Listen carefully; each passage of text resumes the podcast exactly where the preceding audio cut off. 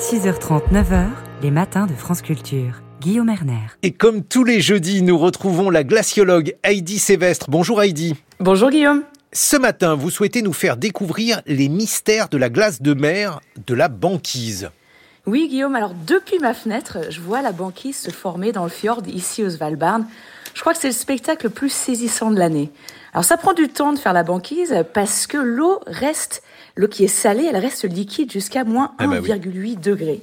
Et c'est sous cette température que vont se former des tout petits cristaux de glace qui sont aussi fins que des aiguilles. Et quand la mer est agitée, ce qui est souvent le cas ici, ces cristaux vont s'accumuler en formant des pancakes de glace. Alors c'est le terme technique. Et depuis hier, ces pancakes se sont collés les uns aux autres pour former une surface continue de glace sur le fjord.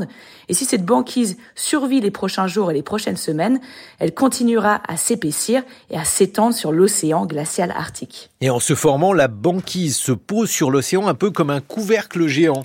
Oui, c'est exactement ça.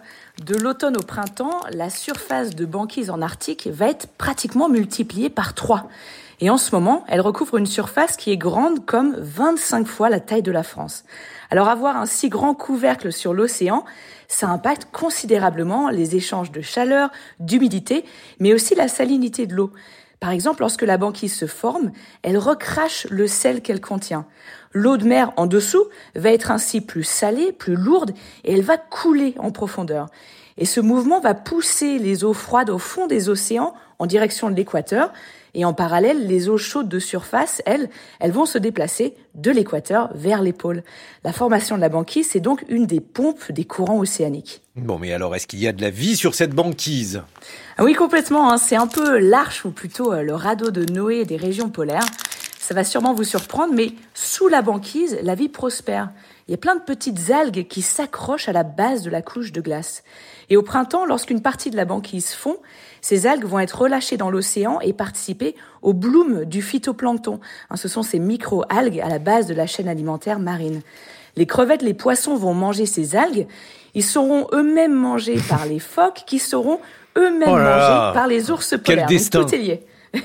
Faites attention hein, à pas manger les ours polaires pour pas être le dernier terme de la chaîne, Heidi. Exactement, ouais. Et il y a quelques années, j'avais eu la chance justement d'aller me baigner dans cet écosystème-là à 82 degrés nord, dans l'Arctique, et de voir ces petites algues, mais aussi toute une myriade d'alvins de morue qui utilisent les anfractuosités de la banquise pour se cacher des prédateurs.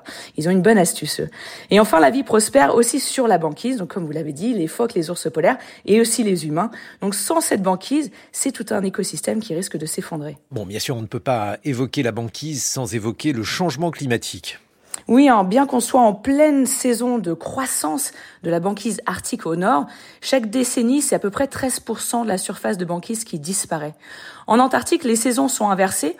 On vient tout juste de passer l'étendue minimum de l'année. Et pour la troisième année consécutive, bah, cette étendue est très basse. Elle est à peine au-dessus des années catastrophiques qui étaient 2022 et 2023.